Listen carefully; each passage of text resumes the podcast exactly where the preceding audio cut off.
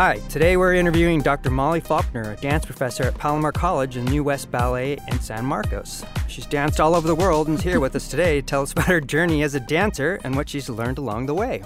Hi, Molly. Hello, it's nice to be here. Can you tell us a little bit about yourself? A little more background? I grew up in Tucson, Arizona, um, started ballet at the age of 10, and uh, was at the same studio for eight years and that it became a semi-professional company and then it became a professional company. I was rolled in so i never even auditioned for my first professional job. I was lucky enough to nice. have that experience. I have been a dancer with ballet arizona. I did tokyo disneyland i was the muppet grover on sesame street live nice. And I put myself through college being a cocktail waitress at a comedy club and doing Southwestern Can Can at Old Tucson, which is a Southwestern themed theme park. that is great. What brought you to teaching? I finished my master's degree at the University of Iowa, and I knew I wanted to teach, and I knew that I didn't know enough to be the kind of teacher I wanted to be but that was my path. That's the first time I've really taught college students. I was a graduate teaching assistant, and I really fell in love with that population of student. And uh, went to Texas Women's University for my doctorate, and applied for a bunch of jobs. Ended up working at University of Northern Colorado for three years, and then picked up. Was very lucky to go from a tenure track job to another tenure track job at Palomar College. Oh, very cool.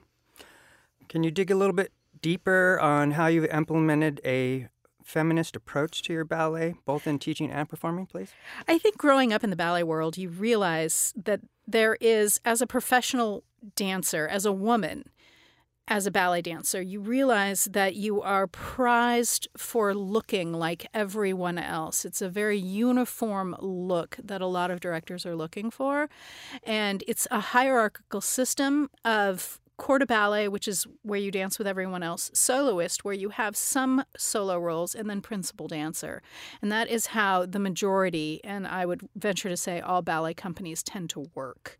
And I was a corps de ballet dancer, and I learned very early on that I needed to look like everybody else in order to succeed.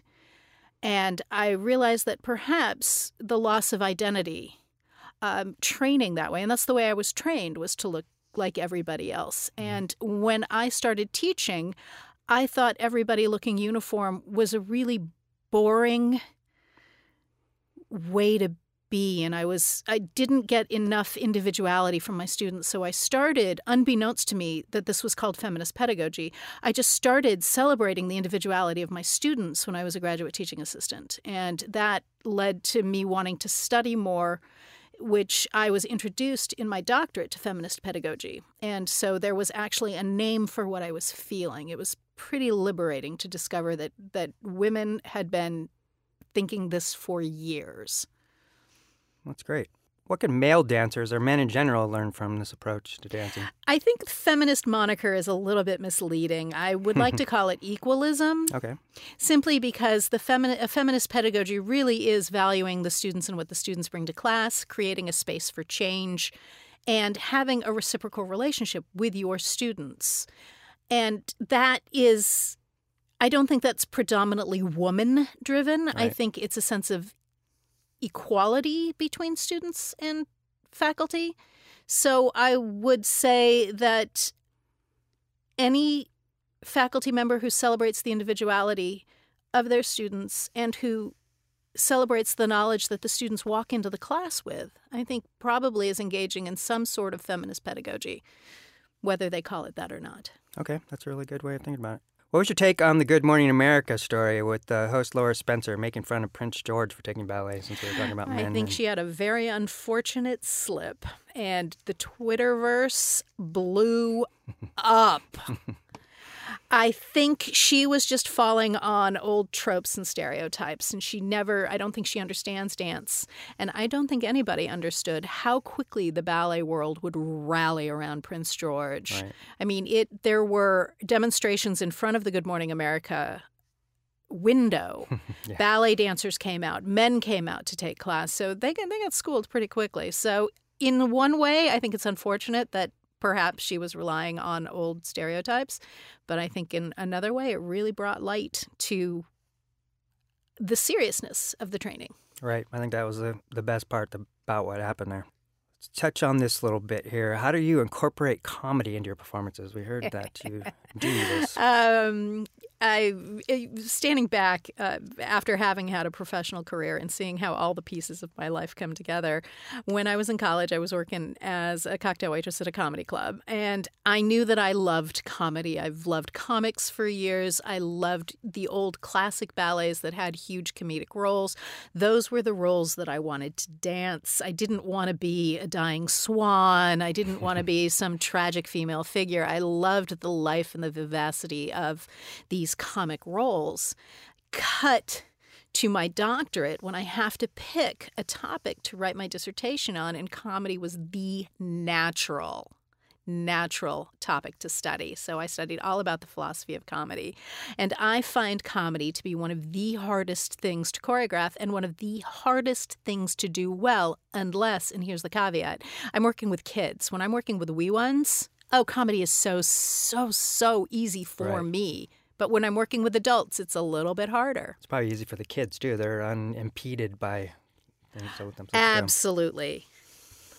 Um, you talked about your background and where you kind of went to school and how your teaching career, but do you want to explain or um, go into greater detail about the places that dance and teaching has taken you elsewhere, perhaps? Um, I think one of the the most influential places was the University of Arizona. Having grown up in Tucson, I did get my undergraduate there, but I ended up taking a five year break between my freshman and sophomore year. I actually got a 1.9 GPA my freshman year, so I always tell my students that are so worried about their GPA that my bad grades did not in any way impede any of my life choices. if people have bad semesters. So, right. uh, the University of Arizona was one of those places that really sparked my love of philosophy, sparked my love of dance history, and sparked my love of writing. The chair of the program actually grabbed me by the hand, took me to the Daily Wildcat, which was the local paper, and threw me in and said, "Here, here's your new dance critic." I'm like, okay. and then I went to University of Iowa, and the Daily Iowan has one of the greatest student-run newspapers. And I didn't even know that. I just waltzed right in with all the ego in the world of a very young person and said, "I'm your new dance critic." And they said, "Okay." Nice. Like, wow. So, uh, dance has afforded me an amazing opportunity. I got to live in Sweden for a year. I was oh, teaching yeah. um, in Strängnäs and Eskilstuna and um, Strängnäs, Eskilstuna, and I'm forgetting another one. Um, I was taking class with the Royal Swedish Ballet in Stockholm. I learned about socialism there, which was a huge eye opening experience. So, I credit dance with um, a lot of my travel. Do you think there's a difference in how people approach or think about dance between like the United States and some of these other countries? Absolutely. And if you know anything about dance history, a lot of the people who could not find um, professional satisfaction in the United States would go over to Europe and people would love them. Isadora Duncan got great fame in Europe that she wasn't getting in the United States. Louis Falco, who choreographed the original Fame movie, was an amazing choreographer, and he was well accepted in Europe. Um, in the 1940s and 50s, a lot of African American performers, including Raven Wilkinson, had to go to Europe mm-hmm. so because of the racism. So I think that the United States, while it does a lot of things well, Europe has such a rich culture of the arts that I think uh, a lot of, of dancers find success in Europe. So I think, yeah, don't get me started on the NEA. All right, cool. That's very interesting. Um, let's see. What was your most memorable personal performance that you've had? Not as a teacher, but as your own personal. As a performer, I have to admit, I'm drawn to the character roles. I'm drawn to um, the darker roles actually and there uh, ernie horvath choreographed a piece called laura's women. It was based uh, it was to the music of laura nyro who was a very famous uh, i think she's she's still singing but she had a lot of great hits in the 70s and 80s and it was uh, looking at a very young woman uh, her journey through drugs and then her her coming out of her drug usage. And it was a series of three solos and I got to do the middle solo which was Poverty Train. And it was basically a trip of heroin addiction. And wow. that piece because it was so dark and needed such a commitment to the movement to read was probably one of my all-time favorite pieces. And then I love the comedy roles. So doing the saucy waitress in Gaîté Parisienne and doing the grandmother in Nutcracker. Love the comedy roles. But for, for some reason, Laura's Women stays with me as a really kind of profound turning point. Great, thanks. This may overlap with the other questions, but maybe it won't. What was your most challenging performance? um, well, it depends on choreographer or. Uh, you pick. I, I, one of the most challenging things is I was getting my undergraduate. Um, I had danced with Ballet Arizona, which was up in Phoenix. I was going to school in Tucson. And in Nutcracker, they have a cast of angels. They, the company came down to Tucson, and so there was a Tucson cast of the little kids. And so I was working with the Tucson cast of the little kids. And I had two parents basically break out into almost a fist fight. They were screaming at each other in a rehearsal because of where their kids were placed in line. I think oh, they man. felt that I wasn't, I don't have any idea. I literally had to tell these parents to take it outside. Really? In the ballet studio, you guys are going to duke it out? So that was that. Everybody's kid's the best. You're not, yep.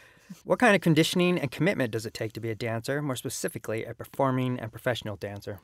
Agnes DeMille would say that it takes 10 years to become a dancer, meaning it takes 10 years of committed, committed study to become a dancer. Um, typically, if you want to get better at dance, you have to take two, particularly ballet, because that's really what my expertise is in. But you have to take at least two technique classes a day. You have to be performing with a company, um, cross training, weight training, Pilates, Alexander technique, some of your other somatic work. It is a dedicated, it's a full time dedicated experience. Um, it's very hard to become successful, uh, especially if you want to be a professional dancer, if you are only dancing part time. Mm, yeah, that applies to musicianship and pretty much everything. You got to mm-hmm. put in the time. Here's a question that is seemingly technical for me. Why is it important to use the proximal attachment of the hamstring? I couldn't I'm even sorry, say I it. didn't mean to blow out the sound on how on the proximal attachment of the hamstring. Thank you, Memo. Um, the proximal attachment of the hamstring is where uh, it's the closest to the center line of the body, where the hamstring comes up and hits through what we call the sits bones, or what we call the ischial tuberosity.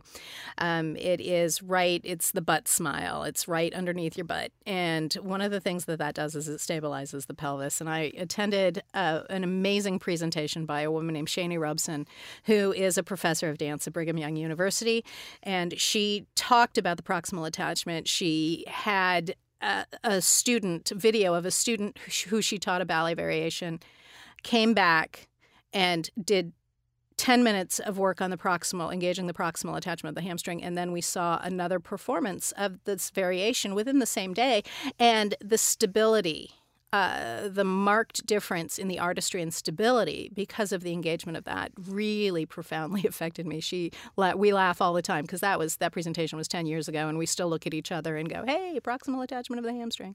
So it's become the path to good ballet: proximal attachment of the hamstring. All right, now now that I can say it, I actually know what it is too. That's great. Uh, it kind of related to that, what impact do you think the new technical advances will have on the future of dance? I think it's going to be really interesting. I think we are, I remember being years and years ago at the University of Iowa when we were just, we had, we were collaborating with Japan, and there was a musical ensemble that was playing, and we were dancing, and they were streaming the music, and there was like a four or five second lag time, but we were actually dancing to their playing, and that was cutting edge technology.